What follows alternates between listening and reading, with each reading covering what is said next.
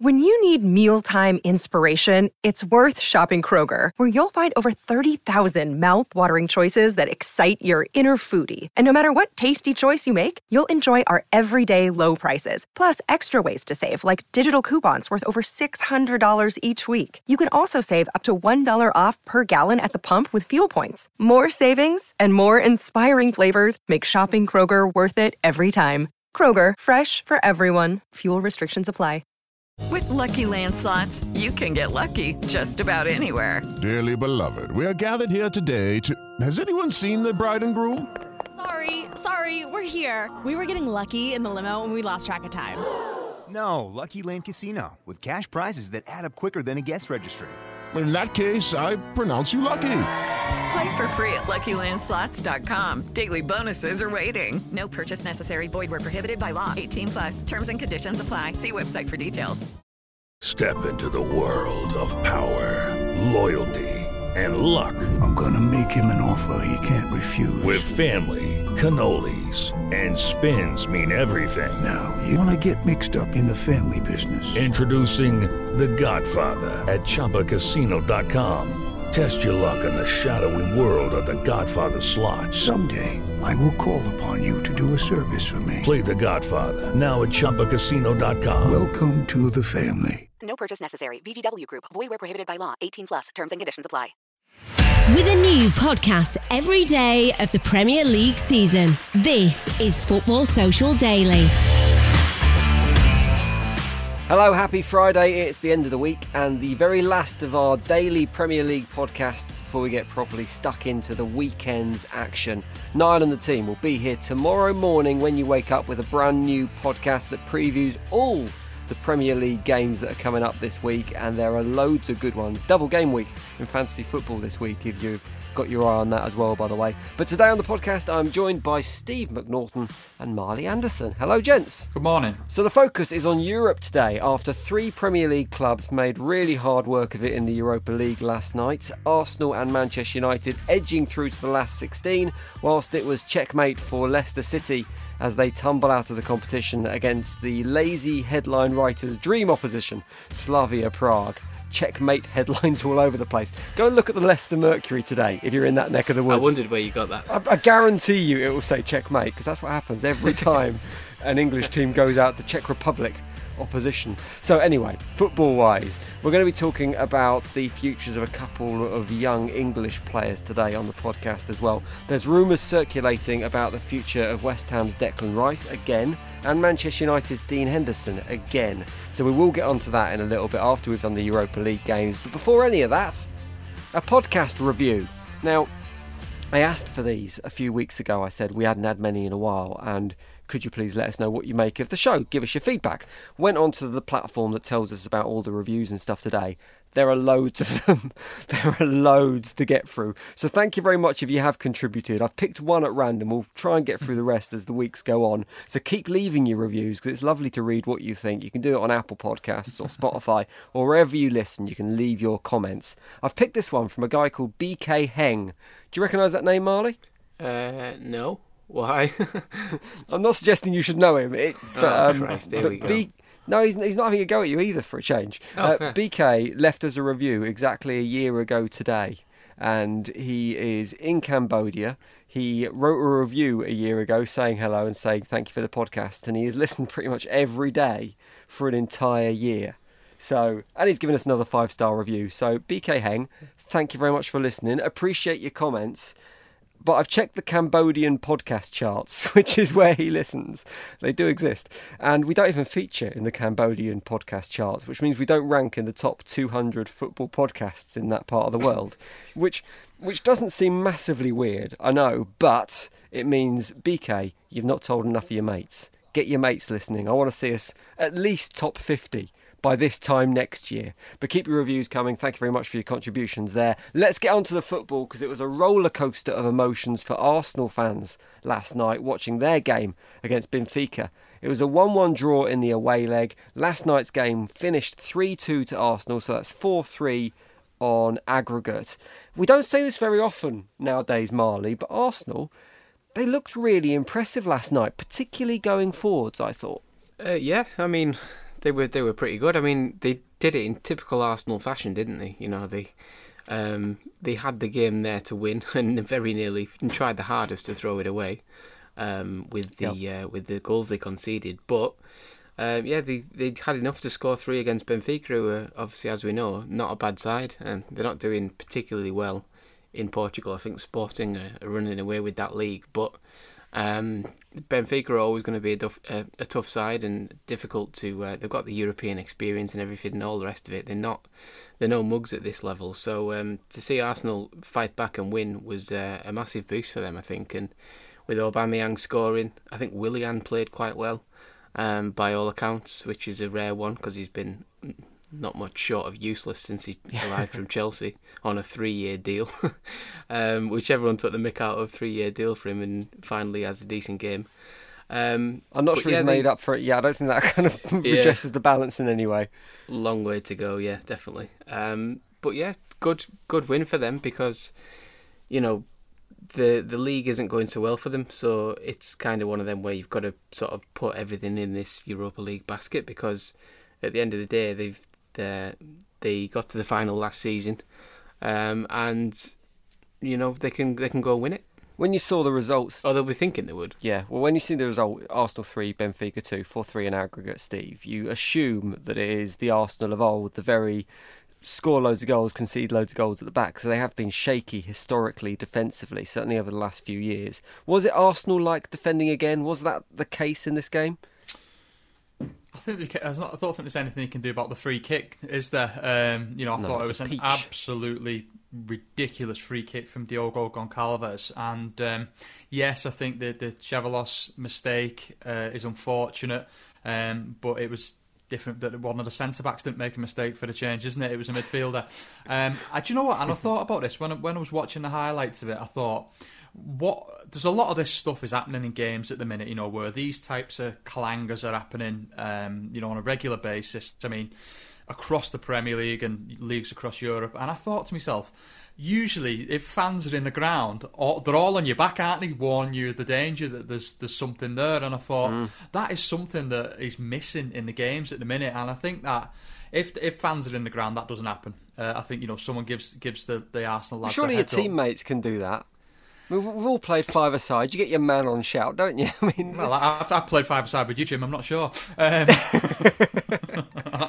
but uh, I just think, yeah, um, I think to to kind of say it was typical Arsenal defending is a bit is a bit harsh. Um, I thought they were good value last night. Arsenal, like like you know, like we've just said, I thought you know they were really good going forward. Um, nice to see Nicolas Otamendi skinned again. Um, you know, for the first one. So the move to the Portuguese league has done nothing for his defensive capabilities. Um, and I just thought, yeah, you know, typical left back goal from Cainy. You know, gets it on the outside boot, drills good it in. Player. Yeah. And um, and Aubameyang, you know, obviously, you know, scored a couple of nice goals as well. So I thought they were good value for it. That I said on the podcast yesterday. I didn't know what type of Arsenal were going to turn up. Uh, didn't realise the game was was was it Olympiacos' ground it was at. Yeah, I think so. It was, weren't it? Yeah, I didn't realise they had to travel for it. Um, so yeah, fair play to Arsenal because Benfica, even though the league form is a little bit indifferent, uh, is not an easy European tie for anyone, and Arsenal have got through to the next round. Aubameyang was on form again. A nice finish from him, and he had a few decent chances as well. So it looks like he might start firing again. Uh, Saka really impressive as well for Arsenal. I thought you forget he's only 19, but I mean we've seemed to say this a lot with Arsenal, particularly since Mikel Arteta has come on board. There seems to be these little glimpses where you go, right, they're finally getting their act together.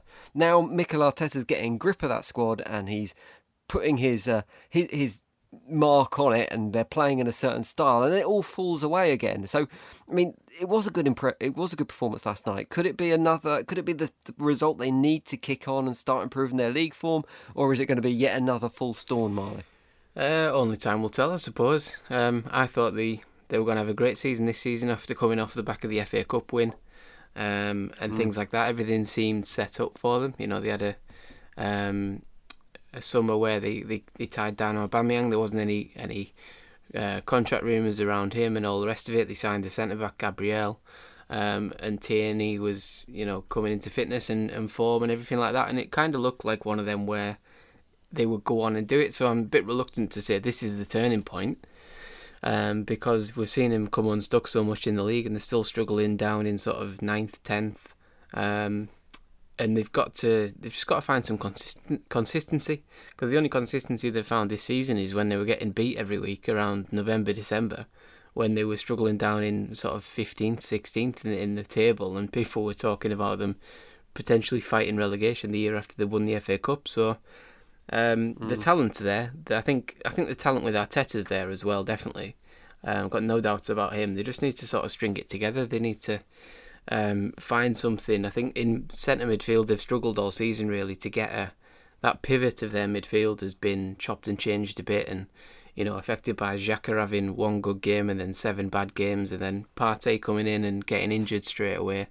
Um, so they need to find that balance there, I think, and if they can do that, they've got the talent around them, the likes of Saka, uh, Smith Rowe, Martinelli, um, Odegaard. All these players can can unlock teams, so they've they've certainly got enough about them to uh, to do something positive in the sort of last 15 games of the season and finish towards the top six. How's it going to go for Arsenal in the Europa League from here, Steve? I know it's a bit of an impossible question to answer. I see it going one of two ways. Either they're going to win it or they're going to draw Granada in the next round and lose eight one to them, or something like that. It, it's it's either it's like it's famine or riches for Arsenal usually. Which do you think is the more likely outcome? Famine all day. Uh, I just think there's, I think, I think there's, there's much better teams left in that competition than Arsenal. Unfortunately, now I got a tweet last week saying I'm biased against Arsenal. I don't think I am. I think I've been complimentary about them enough in the past, but I just don't see them winning the Europa League this season. Um, and I don't. I think them not having European football next season might actually benefit them in trying to get up the table because not having to do that travelling on a Thursday and uh, you know night to play um, all over the shop and or, or, having Champions League games if they should ever get back in it. Um, I think that focus on the league and, and domestic um, honours next season might actually do them uh, a favour. Let's move on to Manchester United versus Real Sociedad. It finished nil-nil on the night last night, 4-0 on aggregate, so Manchester United through on that one. In truth, I guess it was quite an easy game because they had the 4 0 cushion to protect themselves. They just needed to not mess it up and they go through. But was the game quite as dull as it sounds, Marley? Yes. And that is it. should, we just move on? Did we just leave it there? Yeah, that's it. Shoretire made his, made his little European debut, and that is about it. Um, yeah, it's just dull. Dull game there was a chance for Real Sociedad to score early doors. They had the penalty awarded, which the, the guy I don't know who it was that took the penalty actually, but they, he kind of tried to copy the Bruno Fernandes penalty take with the little stutter in it, and ultimately missed. I mean, even then, even if that had gone in, Steve, it would have been very different to change the story when you're going up against a four 0 lead, wouldn't it? Yeah, I just don't think Sos. I think Sociedad when they got a penalty early doors you're thinking, hold on a minute, if they can get a second goal, you know, 10 minutes later or something like that, it makes the tie a bit more entertaining, mm. doesn't it? But I think the just on the penalty, I mean, that's got to be one of the worst we've ever seen, I think, that one last night. I think I'm, I'm not a fan of that hop, skip, and a jump anyway. When, when people take penalties, um, because Jorginho at Chelsea is is particularly bad for it, isn't he?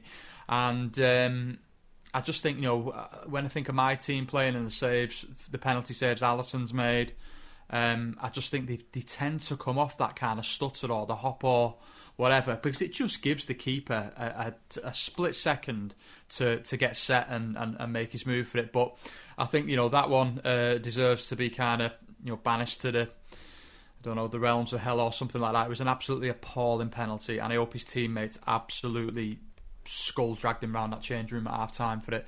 Um, I just think in terms of in terms of the game, yeah, United had no issues last night. I said on the podcast yesterday, I thought they'd rotate a bit. I didn't think I didn't expect them to be as strong as that last night in terms of the lineup that Ole put out. Um, biggest talking point for me was the Lindelof foul. How that was not a red card, I will never know. The first leg was in Turin, which obviously is a bit of a disadvantage to Sociedad there. And we've seen, as we've mentioned already, we get some game plays in Budapest. We saw Arsenal playing in Olympiacos' stadium last night. Um, the Budapest games have been in the Champions League. That does this lack of home advantage that some of the clubs have experienced and the fact that these games have been played away from home and all over Europe, does it damage the status of this competition? We talk about the integrity of the league in the Premier League just being impacted by the fact that fans have been at some games and not at other games. Surely moving these games around Europe for the European competition is going to damage the status of the competition. Whoever wins it potentially, uh, uh, it's got that asterisk against it again, Marley. Yeah, may, maybe. Um, but it's just a, a product of the environment we're in. I think you know you've either you either move to another country and play the game, or you, you forfeit the your place in the competition. So people are only ever, going to choose let's go and play you know a home game in Greece like Arsenal did last night.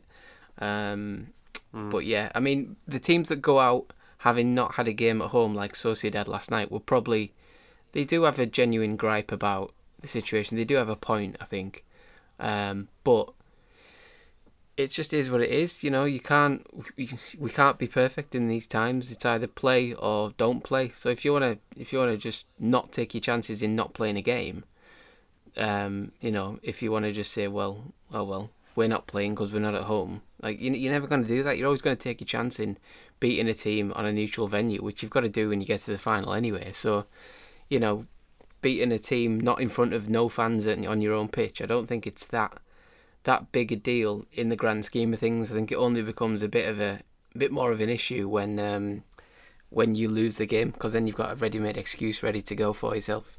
Obviously, you've already mentioned Shola Shotieri. I forget how we're pronouncing it. We've talked about this every time and talked about the pronunciation. I think I get it wrong every. time. Shoretire. Shoretire. So he became the youngest player to appear for Manchester United in a European game. 17 years and 23 days old. Whose record did he take? At Man United or in general? At Manchester United. So the youngest Manchester United player to play in a European fixture. Wayne Rooney. It is not Wayne Rooney. I'll give you some thinking time. I'll tell you exactly who it was next on Football Social Daily. Football Social Daily. Subscribe to the podcast now so you never miss an episode. Listen to the latest Premier League news, updates, and match reports now. Just ask Open Sports Social. Welcome back to Football Social Daily. Have you had some time to think? Have you managed to work out who Shola Shotieri's record, whose hang on, let me get my sentence right. he was the youngest player. Who was the previous youngest player? That's what I'm trying to say to play for Manchester United. It's not Wayne Rooney. Any second guesses? Rashford? Uh, Giggs? Way too recent. Oh, Norman Whiteside. Bingo. Well done, Steve. Norman Whiteside, 1982, yeah. another goalless draw versus Valencia. Norman Whiteside played in the Europa League? No, European competition, not the Europa League. Against... You just see Norman Norman Whiteside moaning about going to Giurgiu on a Thursday night. he got his record against Valencia anyway. So one more game to cover off in the Europa League, and it was a game that no doubt West Ham's ownership would have been watching to identify their next summer transfer target. It was Leicester nil, Slavia Prague two, Leicester crashing out of the competition. They are out of the Europa League, Steve.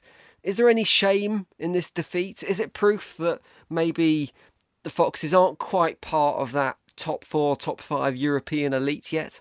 I think there is a bit of shame in that result last night, if I'm honest. I think that even though Slavia Praha are, um, if we're going to say it properly, um, are a, a, side with Champions League pedigree, um, the Premier League is a much stronger league than the Czech League is. I, I, would expect a team that is, you know, third in the Premier League to be able to handle the Czech champions on home soil um, with the players that that uh, Leicester have. And I know they rotated last night, and a couple of the lads were on the bench and stuff like that. But I said on the podcast that I thought it'd be quite yesterday that I thought it'd be quite routine for Leicester at home after a nil nil away.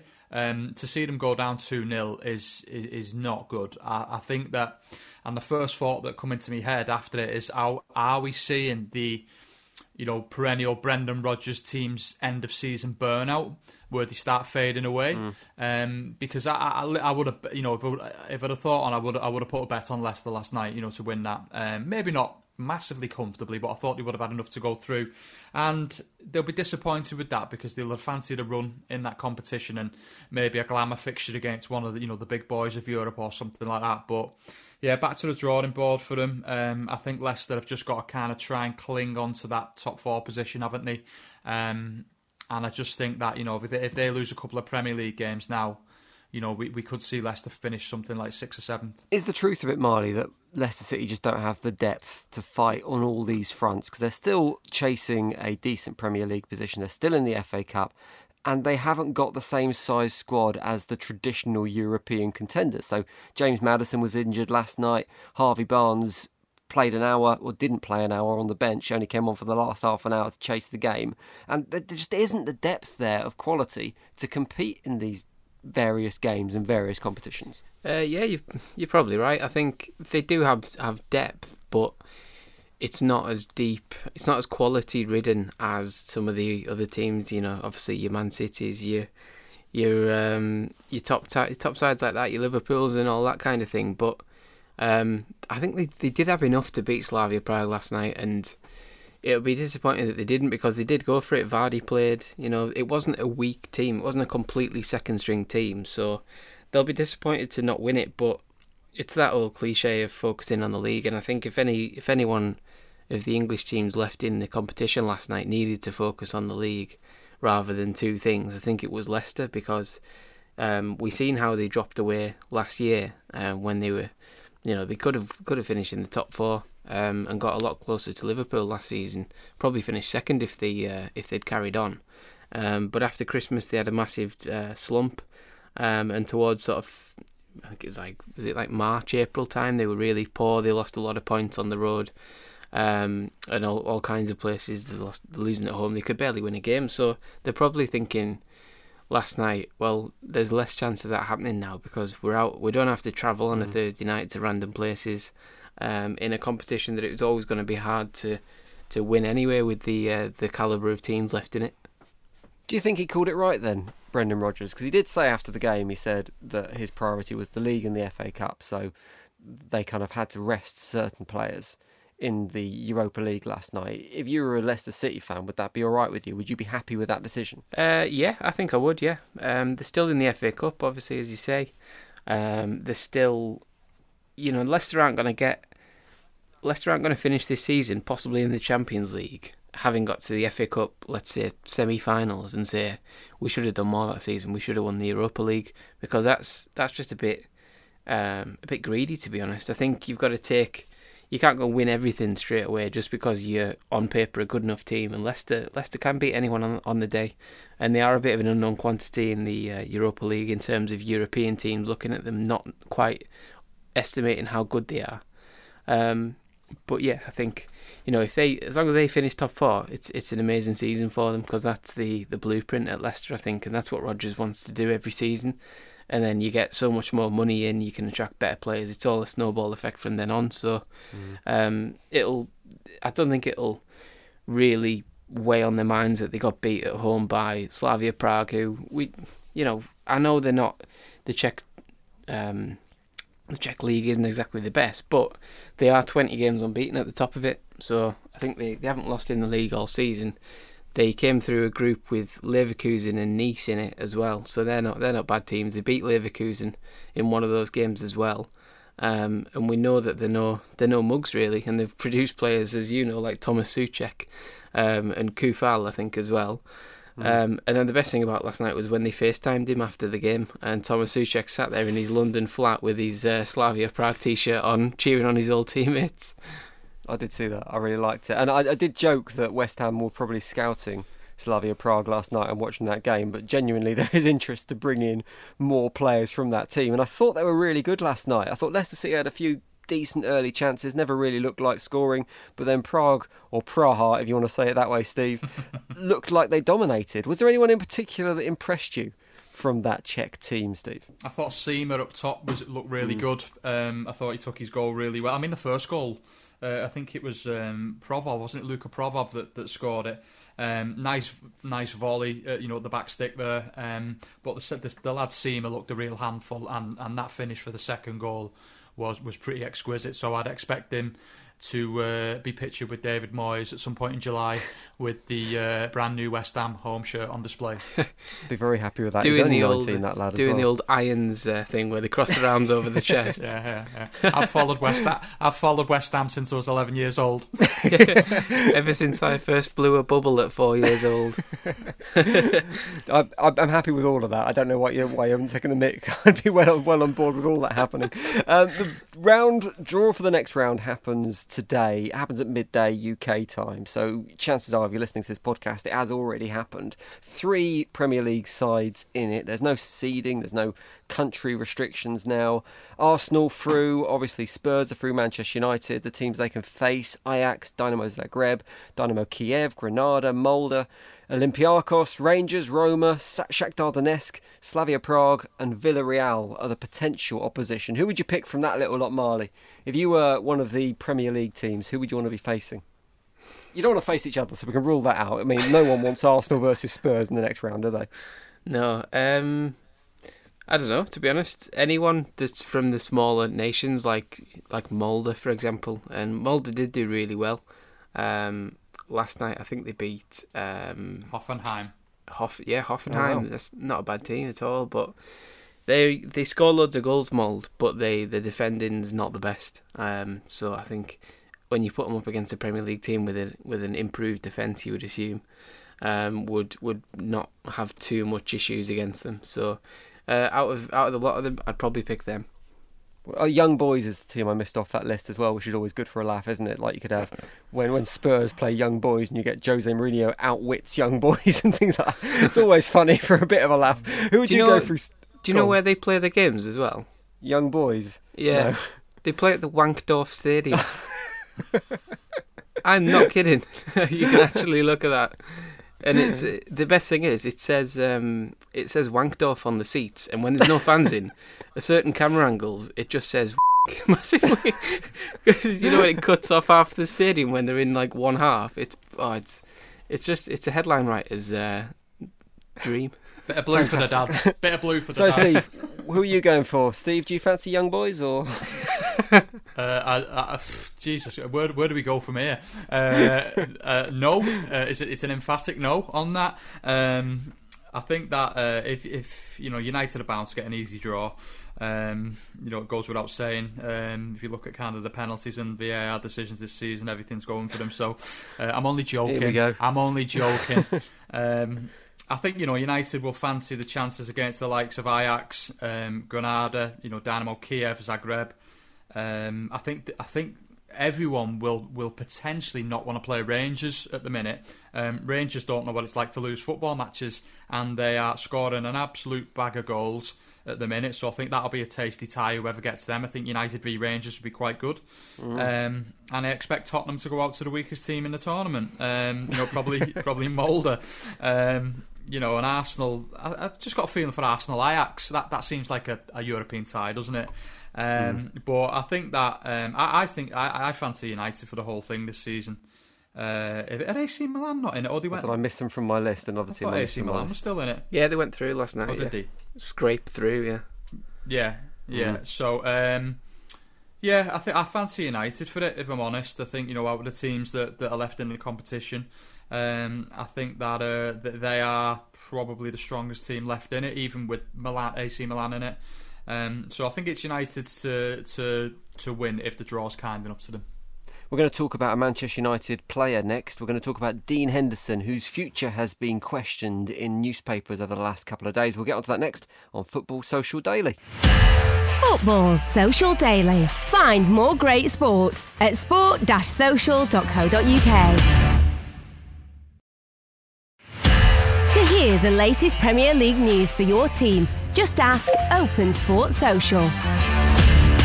Welcome back to Football Social Daily. We're going to wrap up today's podcast by looking at a few of the stories that have been in the papers over the last couple of days. We're going to talk about Declan Rice's future with West Ham. We're going to talk about a new striker for Liverpool, but we're going to kick off with Dean Henderson, whose future at Manchester United has been questioned over the last couple of days Sources, and I'm always a bit suspicious when papers quote sources, are claiming that Dean Henderson is not happy with the game time he is getting in a Manchester United shirt, obviously featured in the Europa League last night. He wants to be Manchester United's number one, and if he doesn't get that promise for next season, he wants to leave the club.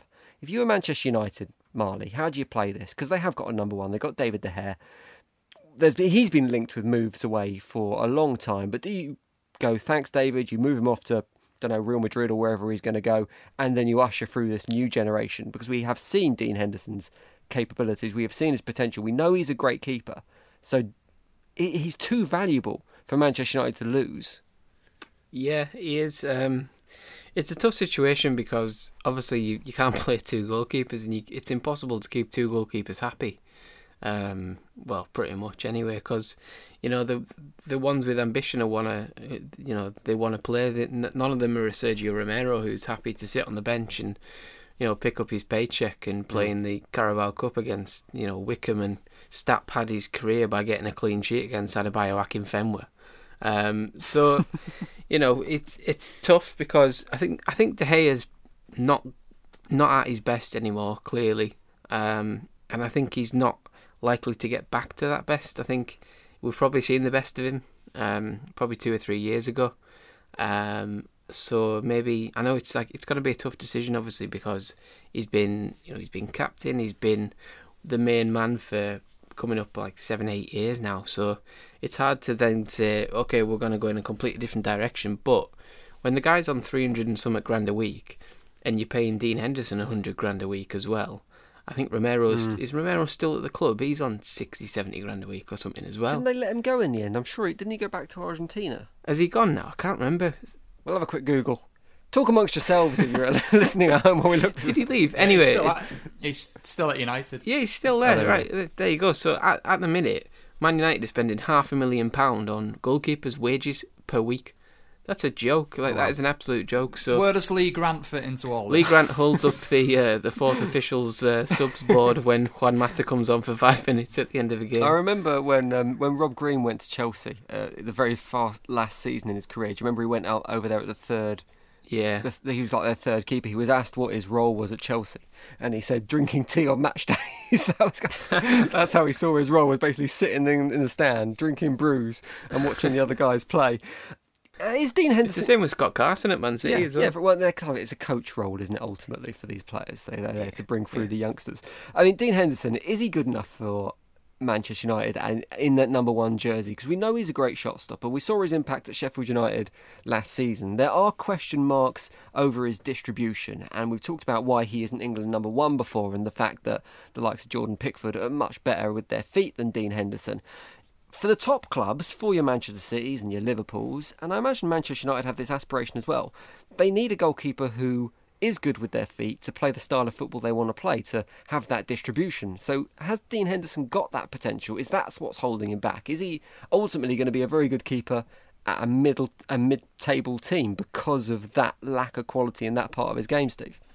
I think that um, Dean Henderson will be a, a, a, fantastic number one for anyone. Um, I think that there's a serious keeper in there. Do I think that he made the right decision by you know signing a, a five year deal at United or whatever it was um, last summer? Um, I don't know the situation about how it was sold to him, whether he was told that there was a realistic chance of displacing David De Gea, um, but to be limited to 12 appearances this season, when there's the Euros coming up in summer as well, it's very, very difficult for him to get in the England team or squad when he's not playing enough games. And I think that will be on his mind because I think quietly, I mean, I certainly think he's a better keeper than Jordan Pickford.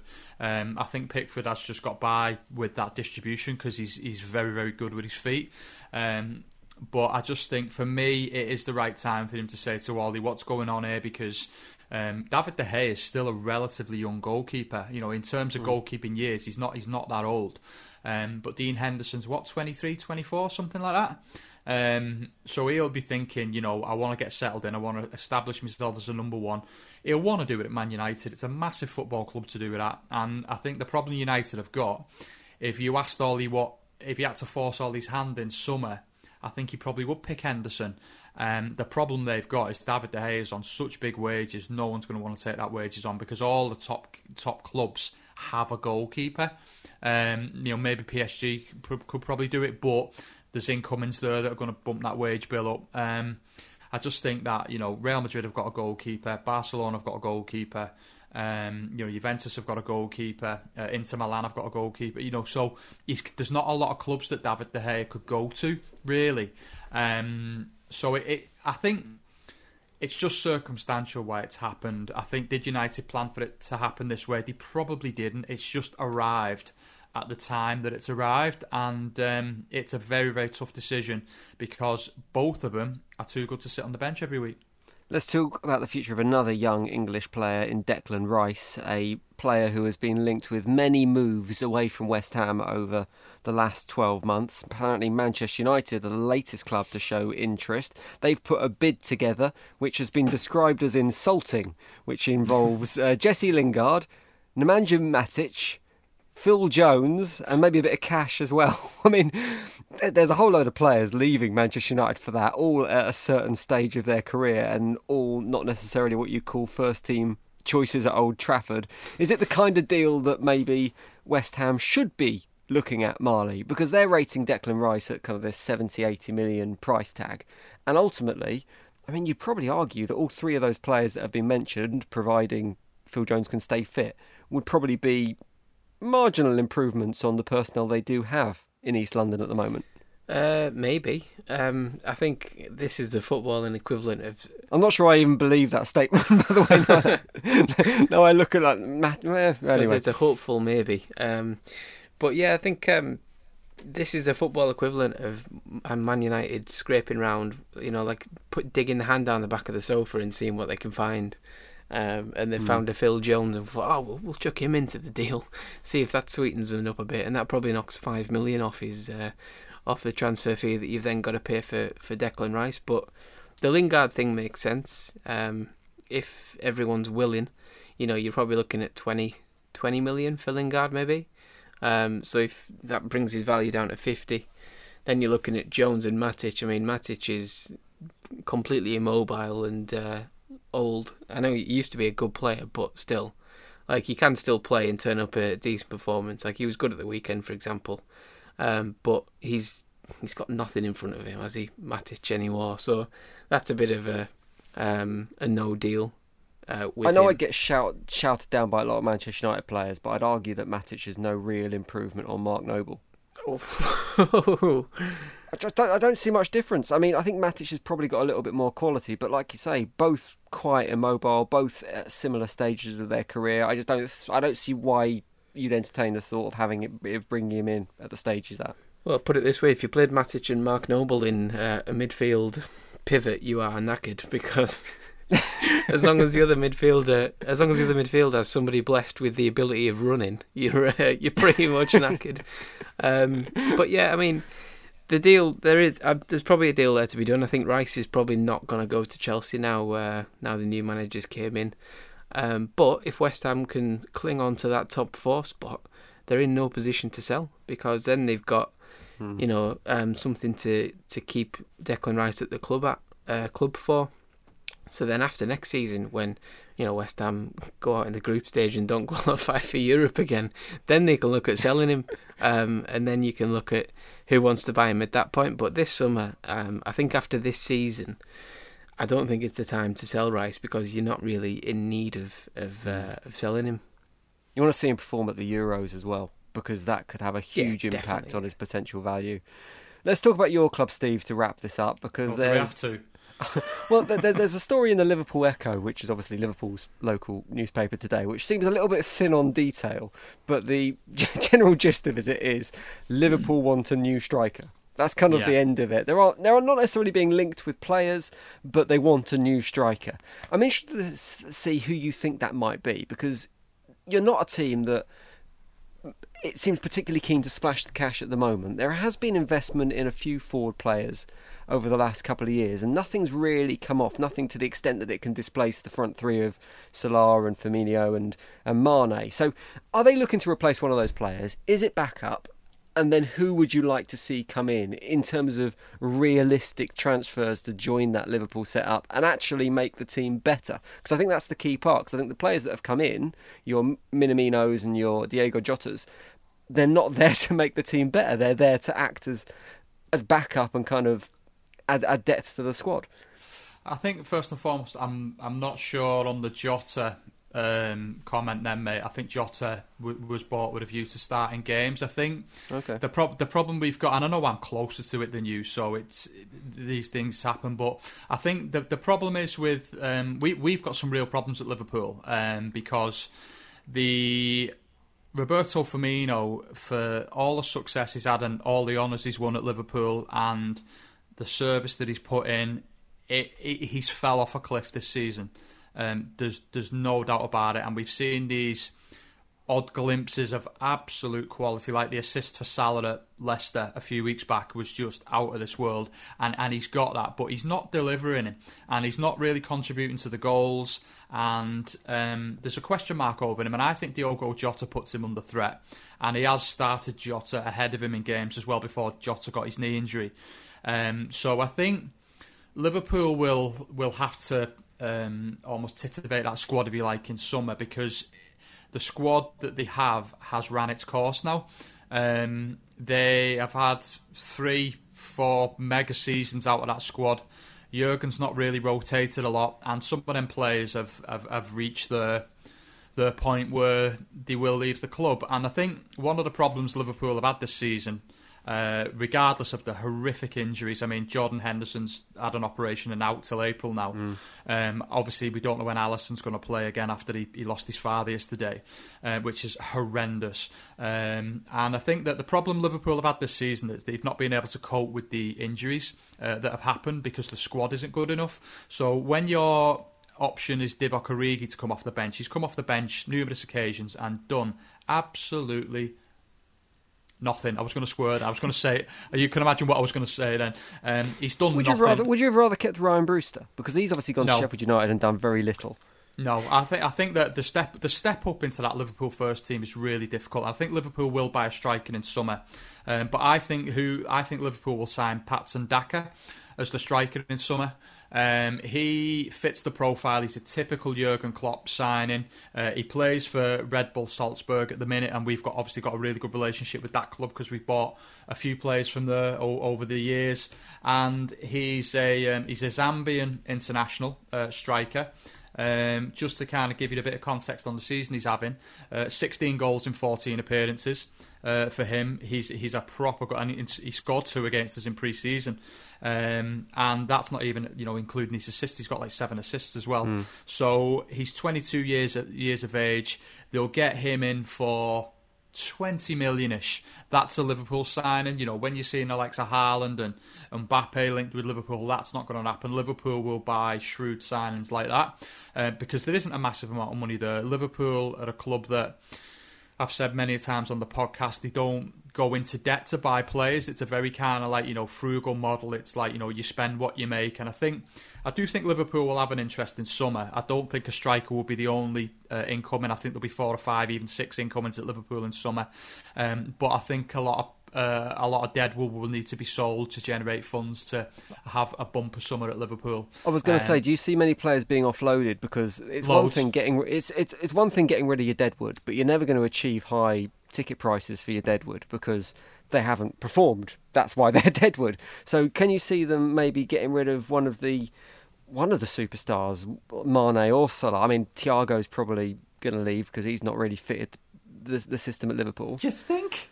Well, I, I don't think Thiago's going to leave at the end of the season. I think that um, I don't. Do you think, he'll get another chance? Because he hasn't worked, has he? Marley was talking about this the other day. He's just not worked in that Liverpool team. Well, he's not, but he, has gone into a team that is absolutely ravaged with injury, um, that's been patched up on a weekly basis.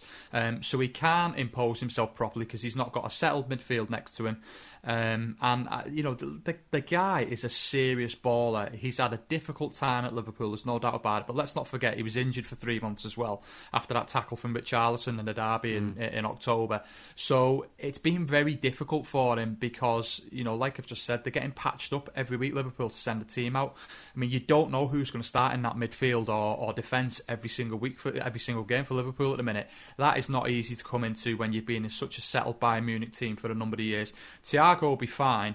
Um, but it'll be next next season that we see any real progress out of him when he has got the Wijnaldum replacement next to him when Fabinho's back in there and when Henderson is fit again. Um, I think we'll we'll see the quality that Thiago has got. And yes, it has been disappointing with him. There's no there's no denying that. Um, but we bought him for relatively low money. I mean, he only cost 25 million quid. I think we're giving buying five million a season for the next five years. Um, very low risk, and I just think that there's no way a footballer of his caliber. Um, cannot pull up any trees at Liverpool. But in terms of the Deadwood, um, I think they've got to be quite aggressive with shifting the Deadwood gym, and I think that some of the lads that we repeatedly send on loan season after season, you, have got to take whatever someone offers for it. And I'm talking about the likes of Marko Grujic, um, you know, OJ, who's at Harry Wilson's another one, Marley. Um, and I think that. Yeah, they wanted. They, I think Newcastle were, were, looked at buying him last season, and Liverpool wanted 25 Yeah, they're not going to get that. They're not going to get so that. that but it backs, it backs up what you're saying. Like, yeah, yeah, I just think that if Newcastle come in in summer and said to Liverpool, it's 12 million plus 3 million quid worth of add ons, that would probably get the deal done. Um, mm. I, I, think he's a good footballer, Harry Wilson. I just don't think he's at the level level to start for Liverpool every week. But I'm talking about Divock Origi, uh, Takumi Minamino, Alex Oxlade Chamberlain, Xherdan Shaqiri, uh, Grujic, I've just mentioned OJ, the lad who's in the Bundesliga. Um, what's his name? It, it's not. Um, I can't Doesn't narrow it down that much, Steve. That. Yeah, um, we, have we've got a, we've got a, a, Nigerian lad out on, on loan in the Bundesliga, um, and I just think that uh, I expect you know maybe James Milner might retire at the end of the season because mm. he's what thirty six.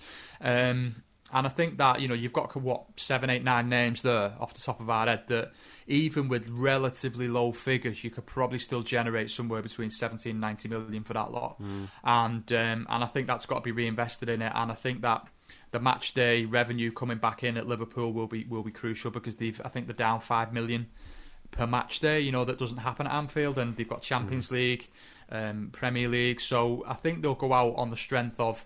You know they have got that match day revenue coming in, and, and the match day revenue to forecast and all the trimmings that come with that, and probably sign a few players. But they will need to sell to have a bumper window. Excellent insight, Steve. Thank you very much. Uh, we'll do a full preview of all the Premier League games on tomorrow's podcast. Make sure you've clicked subscribe so you don't miss that one. And check out our brand new Sports Social Podcast Network as well. It launched on Wednesday and it is a home for all sport podcasts. Loads of great podcasts covering loads of great sports. You can find your next favourite show at sport-social.co.uk. And if you are a podcaster, if you make your own sport podcast and you fancy joining the team, saving saving money on hosting fees and helping make money from your podcast, then get in touch. You can do that on the website as well, sports-social.co.uk. Steve, Marley, thanks for your time today, boys. Cheers, guys. Cheers, boys. And we'll see you next time for another Football Social Daily. Football Social Daily from Sports Social. Find us on Facebook. Search Sport Social. Okay, round two. Name something that's not boring. A laundry? Ooh, a book club. Computer solitaire, huh? Ah, oh, sorry, we were looking for Chumba Casino. That's right. ChumbaCasino.com has over 100 casino style games. Join today and play for free for your chance to redeem some serious prizes. ChumbaCasino.com. No purchase necessary. Full prohibited by law. 18 plus terms and conditions apply. See website for details.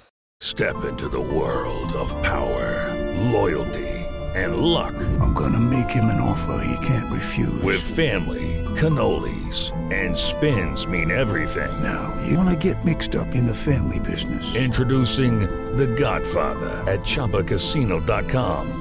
Test your luck in the shadowy world of The Godfather slot. Someday, I will call upon you to do a service for me. Play The Godfather, now at ChumbaCasino.com. Welcome to the family. No purchase necessary. VGW Group. Void where prohibited by law. 18 plus. Terms and conditions apply.